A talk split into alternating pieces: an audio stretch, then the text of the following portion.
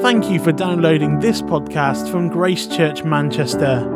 To listen to more or to get involved with church life, visit www.gracechurchmanchester.net. Let's pray together, shall we, as we uh, think about this passage. Heavenly Father, you've revealed yourself to us in your Son Jesus. We think back to those early words in the book of John that no one has seen God but God, the one and only, who is at the Father's side, meaning you, Lord Jesus, have made him known. That you have come into the world to reveal the Father to us. And you have your words, therefore, are the words of the Father. So, Lord, Lord, we thank you for revealing yourself to us. We thank you that you have come into the world to set us free. We pray we'd learn about this, how you set us free, uh, not just in a once and for all, amazing, profound way at rebirth, but also every day in an ongoing way. Help us to learn this. To, uh, would you, by your grace, apply it to our hearts? Uh, we pray you change us this, this morning and make us more like Christ. Help us to know you better and grasp the, the riches and glory we have in the gospel and the wonders of being in Christ. We pray this in Jesus' name. Amen. All right, so we're in our second week of looking at the book of John. So we're going to focus this week on verses 31 to 48 uh, mainly. And we see here the context, the setting is Jesus is in this crowded temple. It's a big feast. Uh, Jesus is in the busiest part of the temple and he's made some astonishing declarations about himself. Just a couple of those declarations you can see in verse 12. He says, I am the light of the world. And we heard teaching on that a couple of weeks ago. Whoever follows me will never walk in darkness. Uh, so he's calling people to follow him, to come to the light. He earlier in back in chapter seven, he, he stands up and he says, "If anyone is thirsty, come to me and drink." Here's this man saying these amazing things about himself. And then you can see in this chapter 2, he says that apart from me, if you don't believe in me, you'll die in your sin. You need me to be free from sin. What's the response to this? We see this back and forth going on, this real reaction from the people. And we saw last week that despite plenty of evidence, uh, people's hearts were hard. There was an, a, an issue with their hearts that they didn't want to believe. And so today we're going to talk about this idea. We need to be radically born again. Do you remember in chapter 3 when Jesus said that to Nicodemus? He said, You must be born again to enter the kingdom of God. And really, in some ways, he's unpacking that here in this chapter. So we're continuing on today. And in this passage, we see some of the strongest words we'll ever see, hear about Jesus, uh, about himself, and about the people. Some of the most potentially offensive words about them, and astonishing words about himself. And he declares this about us. Think about this. He declares you and me, and all people by nature, slaves to sin and death. That we are born in slavery to sin and death, and we desperately need freedom. I wonder if you believe that. Do you believe that you're born in slavery to sin and death? That you desperately need freedom? If you are following Jesus, do you believe that He has set you free from sin and death? Do you experience that freedom in your life? Jesus, the good news is that Jesus has come to give us once for all freedom and ongoing freedom as well from sin and death. He came to destroy that mastery. So let's have a look at John 8 34 to 36. In some ways, these are the central verses today. Jesus replied, Very truly I tell you, everyone who sins is a slave to sin. That includes all of us. Let's just get that out there. All of us. And if you unpack the book of Romans, you look at the book of Romans, it, it, just lays this out completely. There's no doubt about it. We're all slaves to sin, regardless of our upbringing, regardless of how much we've been to church. By nature, we are slaves to sin. We, we, are, we are guilty of rebellion against God.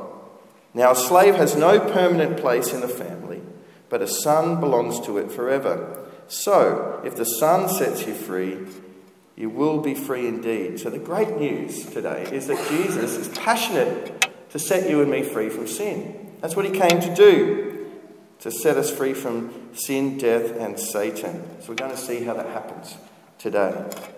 So, here's the outline three points uh, our desperate need for freedom, uh, second section, God's heart for our freedom, And third one, how the truth sets us free. Actually, I've got up there who, who is our Father, haven't I, for the first point? That's right. Who is my Father? Right. I received from the boys at Father's Day a Darth Vader mug, kind of a humorous mug, and it says on it, I am your Father. and um, it's perhaps the most famous kind of movie spoiler ever, isn't it? And the famous twi- most famous twist in a movie uh, where Luke actually realizes that Darth Vader is his dad, his father. And of course, his response is utter rejection of this idea, utter denial of it. And he says, Love the expression, and he says, That's impossible. He says he can't deal with it. Luke has to come to terms with this reality that his father is probably the most horrible, or second most horrible tyrant in the whole galaxy. Um, now, Jesus makes this kind of world changing declaration to the people in the crowds. He rocks their world with this hard truth. Have a look at it in John 8 31 to 33. He tells them about who their dad is and what their roots really are. They don't want to believe it. He says, To the Jews who had believed in him, Jesus says, If you hold to my teaching, you are really my disciples. Then you'll know the truth, and the truth will set you free. They answered him, We are Abraham's descendants and have never been slaves of anyone. How can you say that we will be set free? So he's making a declaration about them, and he goes on to, to expand on it, but he says, Actually, you're slaves. You need freedom. And the people react against this idea, don't they? They understand that what Jesus is saying is if he's come to set them free, they must be captive to something. And they don't like the idea. And they say, We've never been slaves to anyone. There's an irony in their comment, uh, comment, isn't there? Have the Israelites, have the Jewish people ever been slaves? Of course they have. In fact, it's a core part of their identity, isn't it? That they were slaves in Egypt. What do we know about them? Well, God appeared to Abraham, and you know when God made that covenant with Abraham, who was the father of all the nation of the Jews? Yeah, he made the covenant to them. He said, I'll give you a land, make you a great nation. And in Genesis 15 13, he said this. He said, Know for certain, this is right at the start in this promise, know for certain that for 400 years you, your descendants, will be strangers in a country not their own and that they will be enslaved and mistreated there, and afterward they will come out. So, right at the start, this is a core part of the identity of the Jewish nation. What does that tell you about how they're thinking? They've forgotten God's grace, they've forgotten His rescue. They think that it's up to them.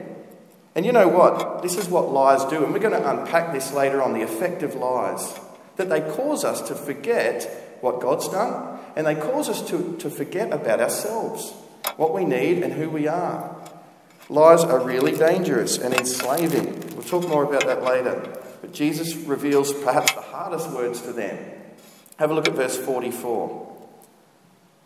Maybe these are the hardest words Jesus speaks to anybody. You belong to your father, the devil, and you want to carry out your father's desires. He was a murderer from the beginning, not holding to the truth, for there is no truth in him. Now, Maybe that looks like a really harsh thing for them to say. That he's saying the devil is your dad. And you can imagine, obviously, their response is like Luke Skywalker. They totally reject it. They don't want to know about this. That's impossible. And it's not, what is he saying by saying that your father is the devil? He's not calling them overt Satan worshippers. What's he saying then?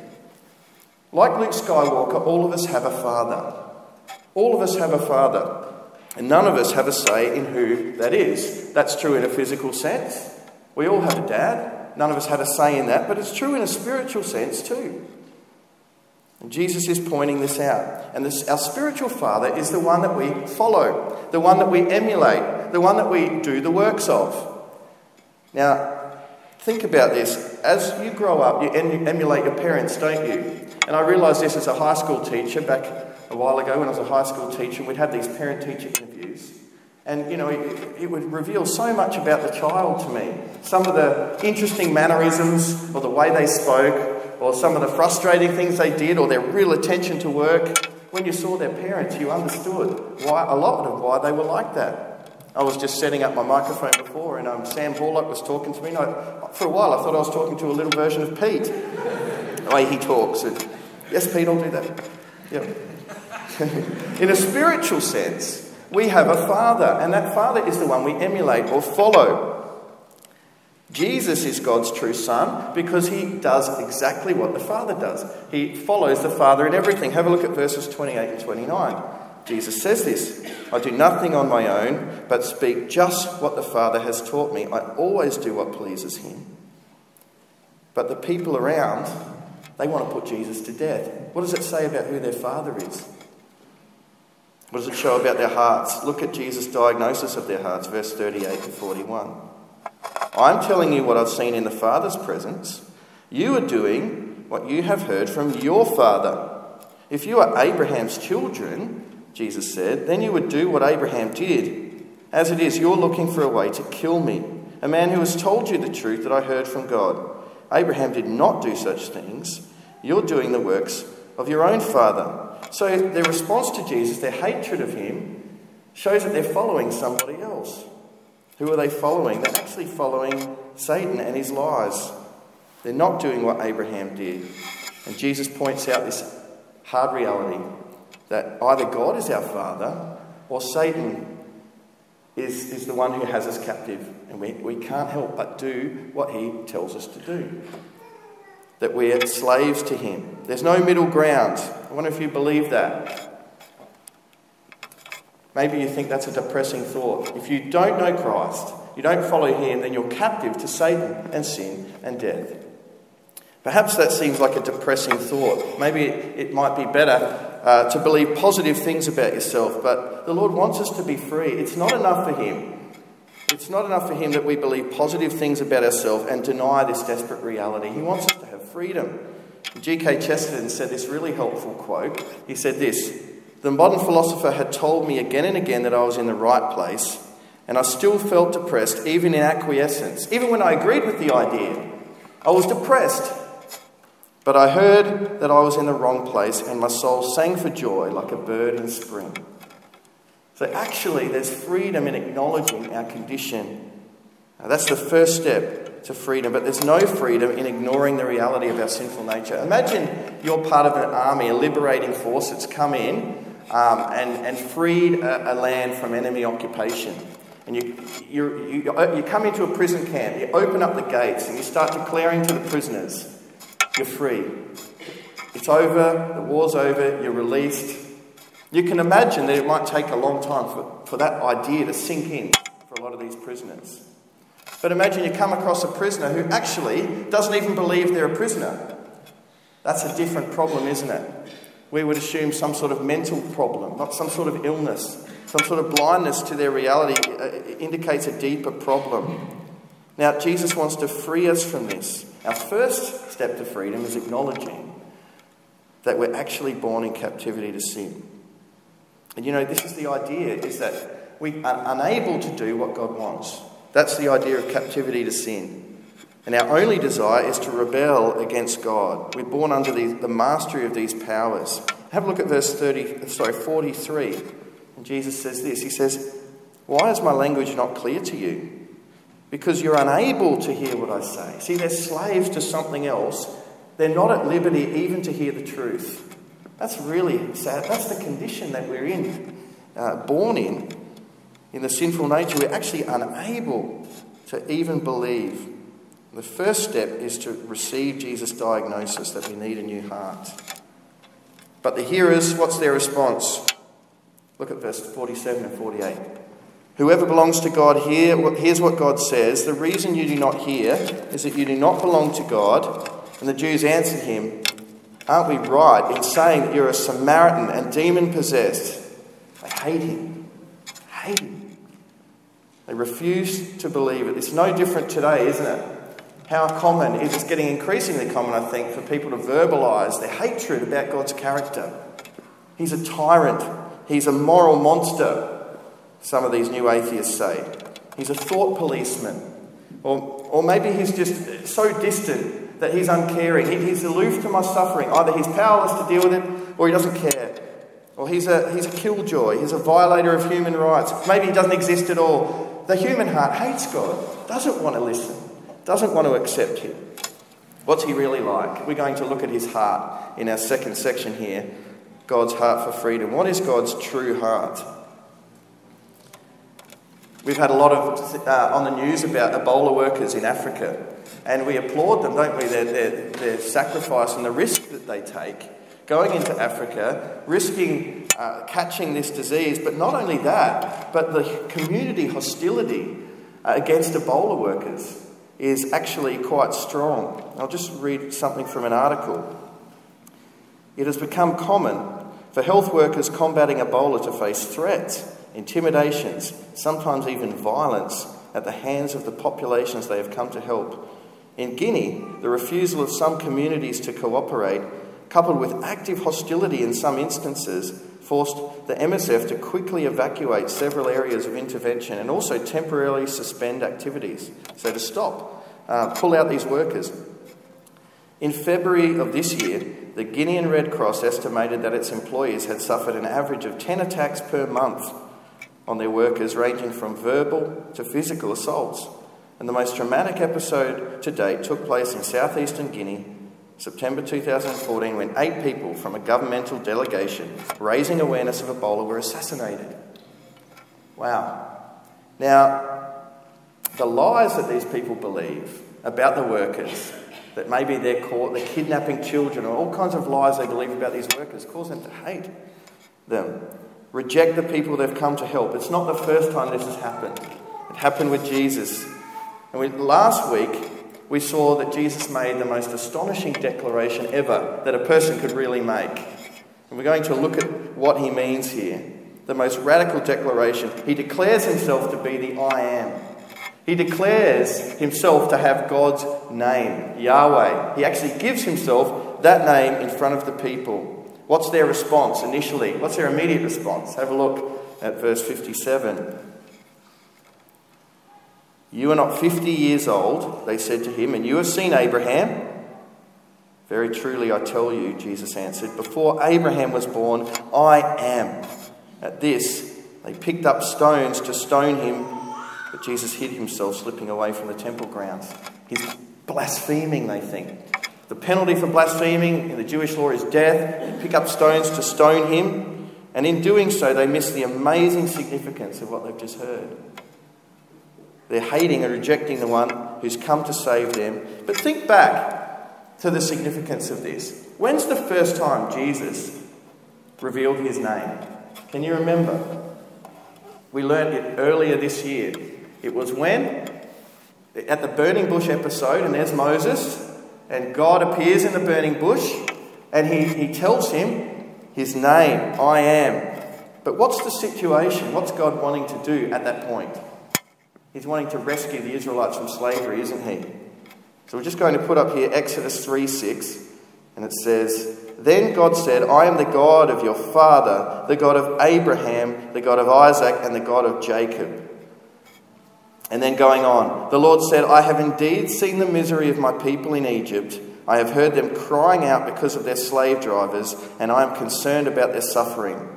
So I have come down to rescue them from the hand of the Egyptians and to bring them up out of the land into a good and spacious land. What's God's heart for his people? It's to rescue them from slavery. That's the situation when he reveals his name, the I am. And what about now in John 8? Jesus is saying the same thing. What's the situation? He's come to rescue them from slavery. It's exactly the same kind of context. And Jesus is saying, I'm not just a descendant of Abraham, I'm Abraham's God. I am the God of Abraham, Isaac, and Jacob, and I'm going to bring about a mighty exodus. That's what Jesus is saying. And hence the words we read before. Have a look at them. Verse 34. John, Jesus replied, Very truly I tell you, anyone who sins, is a slave to sin. Now, a slave has no permanent place in the family, but a son belongs to it forever. So, if the son sets you free, you will be free indeed. And Jesus has come into the world precisely for this reason, as to bring us freedom, to make an exodus happen. And this is exactly what the Messiah came to do, isn't it? Do you remember the prophecy that Jesus read out in the synagogue? In Isaiah 60, he read out these words of Isaiah 60 and he said, This is about me. And we'll just put them up. This is, this is the Messiah's job description. The Lord has anointed me to proclaim good news to the poor. He has sent me to bind up the brokenhearted, to proclaim freedom for the captives, and release from darkness for the prisoners. Do you realize how good news that is? That's for you and me. That Jesus came precisely, his job description was precisely to free us from slavery. And that's God's heart. He's not a heart. He's not, sorry, he's not a God that doesn't care about you. He's not a God that's unable to help. And he's not a God that's aloof and a, a moral monster. He actually is passionate about your freedom and my freedom. What did he do to demonstrate that? He was willing to incarnate into the world and to die on a cross to purchase your freedom. Now, how does he do this? Okay, we're going to look at uh, Hebrews chapter 2 here and just see, just unpack this. I think it's such a relevant verse, I couldn't help but put it in here because it helps us. And it, describes these two ways that Jesus has brought us this freedom. Have a look at Hebrews 2 14 to 18. Think about the two ways here that Jesus brings about our freedom. Since the children have flesh and blood, he too, Jesus too, shared in their humanity, so that by his death he might break the power of him who holds the power of death, that is the devil, and free those who all their lives were held in slavery by their fear of death. For surely it's not angels he helps, but Abraham's descendants i.e., like Romans says, not those who are just born Jews, but who walk in the footsteps of faith of their father Abraham, who trust in Jesus. For this reason, he had to make had to be made like them, fully human in every way, that he might make atonement for the sins of the people. Because he himself suffered when he was tempted, he is able to help those who are being tempted. See, there are two ways there that Jesus brings about our freedom. One is that he makes atonement for our sin. Have a look at verse 17. You can see that. He makes atonement for our sin. Number two is that he continues to help us in an ongoing way with temptation. Now, we're going to look at these two ways and try and get practical. These two ways that Jesus deals with our sin. So, third section here how does the truth set us free? I've come across uh, people connected with uh, working against the sex trafficking industry, uh, against you know, human trafficking and sex slavery. Uh, and the people that I've met were in India. And uh, I was asking them about how they go about it. I thought that mainly they would try and sort of go specifically to the location and rescue people, and that's part of it. Actually, one part was intervention, and they would go to train stations and actually identify, if they could tell, uh, they have a pretty good idea if they saw certain situations if a child might have been, you know, abducted by someone. Um, but that wasn't the main way.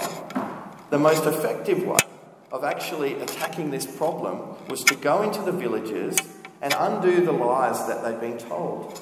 And so they go into villages and make people aware, make parents aware that when you're, when you're, when you're sending your child off, they're not actually getting a job, a nice job, and earning money. They're actually going to be eh, trafficked and made sex slaves. And so the way that they liberate from this problem is by bringing the truth and undoing these lies. The truth sets us free. And you know, this is a statement, isn't it, that's universally agreed upon. Everyone will agree with this statement that the truth sets us free. The real issue is what is the truth that we believe? Jesus tells us in his teaching what that truth is. Have a look at verse 31. To the Jews who had believed in him, Jesus said, if you hold to my teaching, you're really my disciples. Then you will know the truth, and the truth will set you free. So, yes, all kinds of truth sets us free in lots of different ways. But if you want freedom from sin and death and mastery of the devil, Jesus is the only one who can free you. Now, how does he free us? Two ways. First way is by new birth. He brings about new birth. We said before we need to be born again. How does that happen? How are we born again? by believing the gospel. If you want to know, if you're sitting here and you don't know Christ and you're thinking, how can I, how can I be born again? The answer is by believing the gospel, the good news that Jesus taught. And here it is that Jesus came to die on a cross and rose again, and by doing so, he actually came as a substitute for you to pay the penalty so that you, by, by believing in him, you'd be united with his death and resurrection and be born into a new life. So the old is gone and the new has come by union with Jesus in his death and resurrection. So you put your trust in him, and actually, he gives you new life. Have a look at John chapter 1, verse 12. I'll bring it up on the screen. And we saw this right at the beginning of the book. To all who did receive Jesus, to those who believed in his name, he gave the right to become children of God, children not born of natural descent, nor of human decision or a husband's will, but born of God. We're born again when we believe the truth of the gospel. I wonder if you remember that old school movie called The Matrix. I'm still living in the 90s with my favourite movies. And um, The Matrix was that popular movie where humans are enslaved by this, these intelligent machines. And um, without knowing it, all human beings are kind of enslaved and they live in this, uh, their world is basically this imaginary cyber world that doesn't really, it's not really real. And there are these people who are free, who are sort of plugging into this matrix and trying to find people who might believe the truth and free them. And Morpheus is one of these guys who comes in to free, and he meets Neo, and Neo is one of these guys who's open to the truth. And at one point, Morpheus says, I'm, I'm going to tell you the truth. And, and Neo says, What truth? And Morpheus says that you are a slave, Neo. Like everyone else, you were born into bondage. And you might know the scene, and Morpheus offers him two pills, a red one and a blue one. And the red one, if he takes it, he's believing Morpheus, and they can track him down and locate him and free him. And so he does that. He believes Morpheus, he takes the pill, and they free him from the matrix. Now, the gospel has that kind of power. If you believe it, it'll set you free by bringing about this union with Jesus in his death and resurrection. A couple of verses. James 1:18. God chose to give us birth. How? How does He give us birth? Through the word of truth. And look at 1 Peter 1:23. For you have been born again. How? Not by doing anything yourself, but through the living and enduring word of God. So the gospel sets you free. Just by believing, putting a trust in Jesus, what he's done. Now, there's another way the truth sets us free, and this is really relevant if you've been walking with Jesus and you know you're born again. But perhaps you're not enjoying the freedom from sin that you think you should have. And this is common for all of us, isn't it? If you've been walking with Jesus, if you know Jesus, sometimes we ask, why aren't I more free? I don't feel free. I know the Bible says I'm actually no longer a slave to sin, but you know what? I often feel like I am. What's the problem? Is the problem uh, that the gospel's not really powerful? That's not the problem. The problem is that we're believing lies that we're actually believing lies we don't have to believe, and that enslave, makes us live more like slaves than sons. You're actually free, but you're believing lies. Now, just as the truth sets us free, so too lies actually enslave us. They're two sides of the same idea, aren't they? Logically, the same idea. Truth sets us free, lies bring bondage. Now, think about Adam and Eve in the garden. Did they have a sinful nature before, before the fall? No, they didn't. Why did they sin if they didn't have a sinful nature? Because they believed Satan's lie. That's what enslaved them in the first place was believing a lie. A lie about themselves, that they needed something that God didn't give them, and a lie about God, that God really wasn't with them. He didn't really have their most joy in mind, that He was against them, fearful of them. What lies are you tempted to believe about God or about yourself?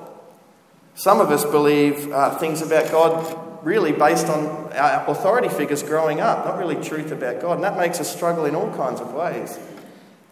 What are some lies you're tempted to believe? You know, you're not a slave to sin if you've believed in Christ, but Satan still has power over you if you believe lies, if you take the bait of his lies. That's really his only weapon against us now, his lies. And the gospel frees us from the ongoing effects of these lies. We'll think about some examples of how grasping the gospel in an ongoing way as Christians brings freedom. What are you tempted to believe about yourself? Maybe that you're worthless. Maybe that you're unlovable. Maybe that you're guilty or condemned. Or that God is angry with you. Or that you need people's approval to feel significant. Or maybe you believe your worth is basic in your performance at work. Maybe you believe that you need to rely on worldly possessions for happiness or security. Or you need to look a certain way. to feel good or to, to be worthwhile, or you need something other than Jesus for satisfaction. What is it for you? We'll put up a table here just to see how the truths of the gospel set us free from these kind of lies.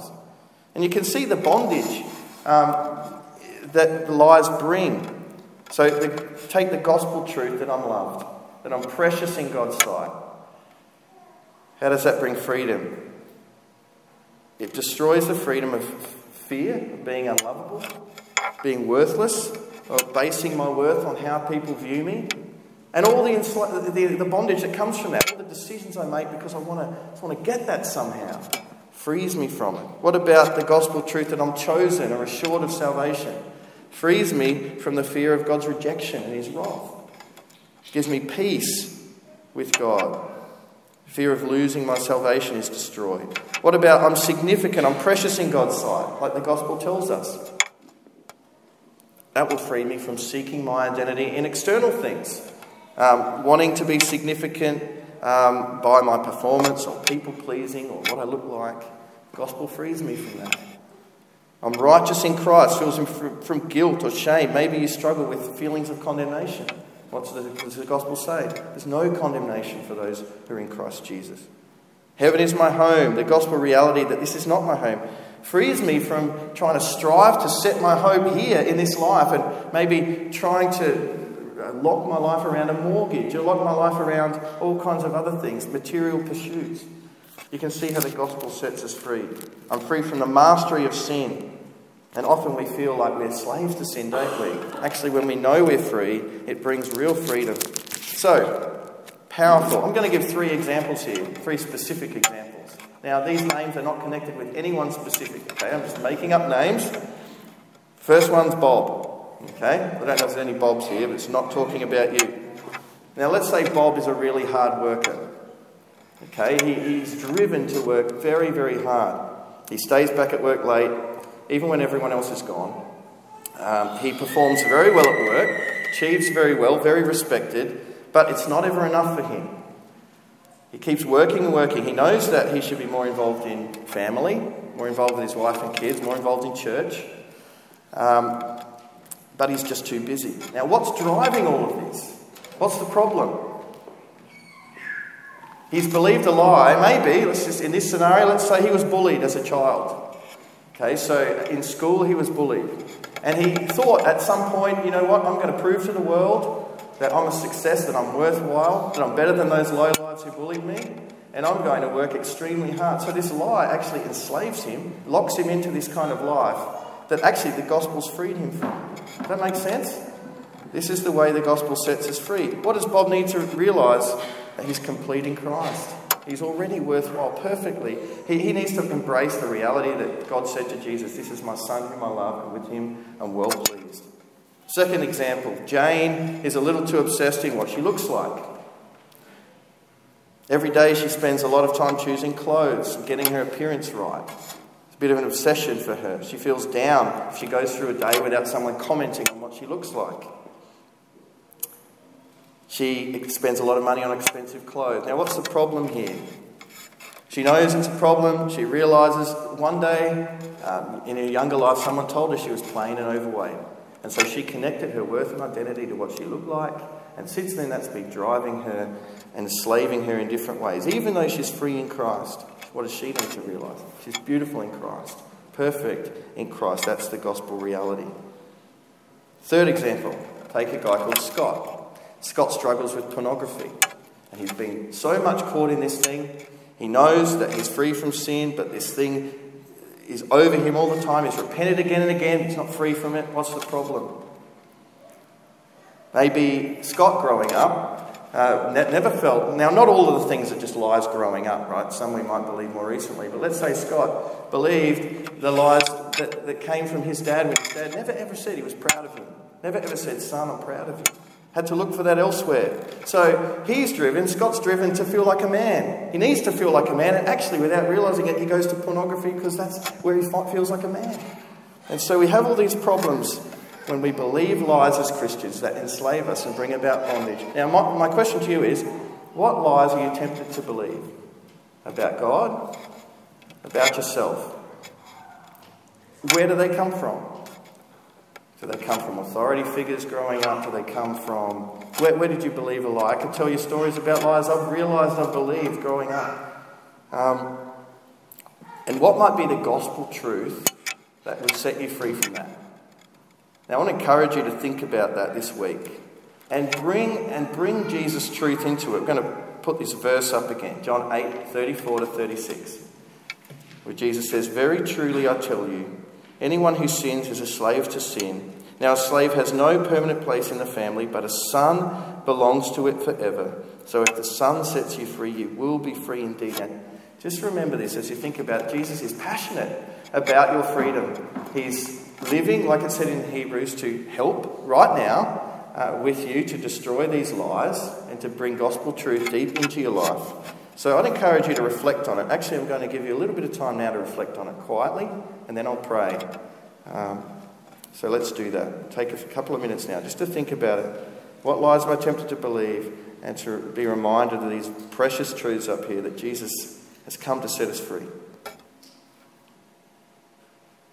Lord Jesus, thank you that you've set us free, that you've broken the power of sin and death, you came as Messiah and your job description was to free, proclaim freedom for the captives. And Lord, it's so freeing for us to acknowledge that, yes, by nature, we are in desperate need of freedom and slaves to sin and death. Thank you that you've broken the power of sin and death and Satan so that we're free from your condemnation. We're free from wrath. We're free from uh, slavery to sin. And you've actually awakened us to be free to be slaves to righteousness. We praise you for this. And we pray we'd take hold of that freedom. Help us to fight with the weapons you've given us, to um, take captive every thought and make it obedient to Christ, um, to replace lies with truth. Uh, help us to sow your word into our lives so that uh, we will be living by the truth and not living by lies. Uh, would you expose in our lives through the help of one another and as we read your word, uh, would you expose lies that we might believe, even from way back as a child? Lies about you, lies about ourselves. Uh, free us from those. Help us to see how the gospel powerfully speaks uh, uh, transformation in all those areas. And we pray for a greater freedom that we might be a people who lives enjoying the freedom you've bought for us and calling other people out of freedom, out of slavery to sin and death. Thank you for this wonderful gospel. Thank you that you've set us free made us. You've converted us from slave to sons. I just pray, Lord, teach us to live in that glorious freedom. And all praise goes to you because you came to do it. We pray in Jesus' name. Amen. Thank you for downloading this podcast from Grace Church Manchester. To listen to more or to get involved with church life, visit www.gracechurchmanchester.net.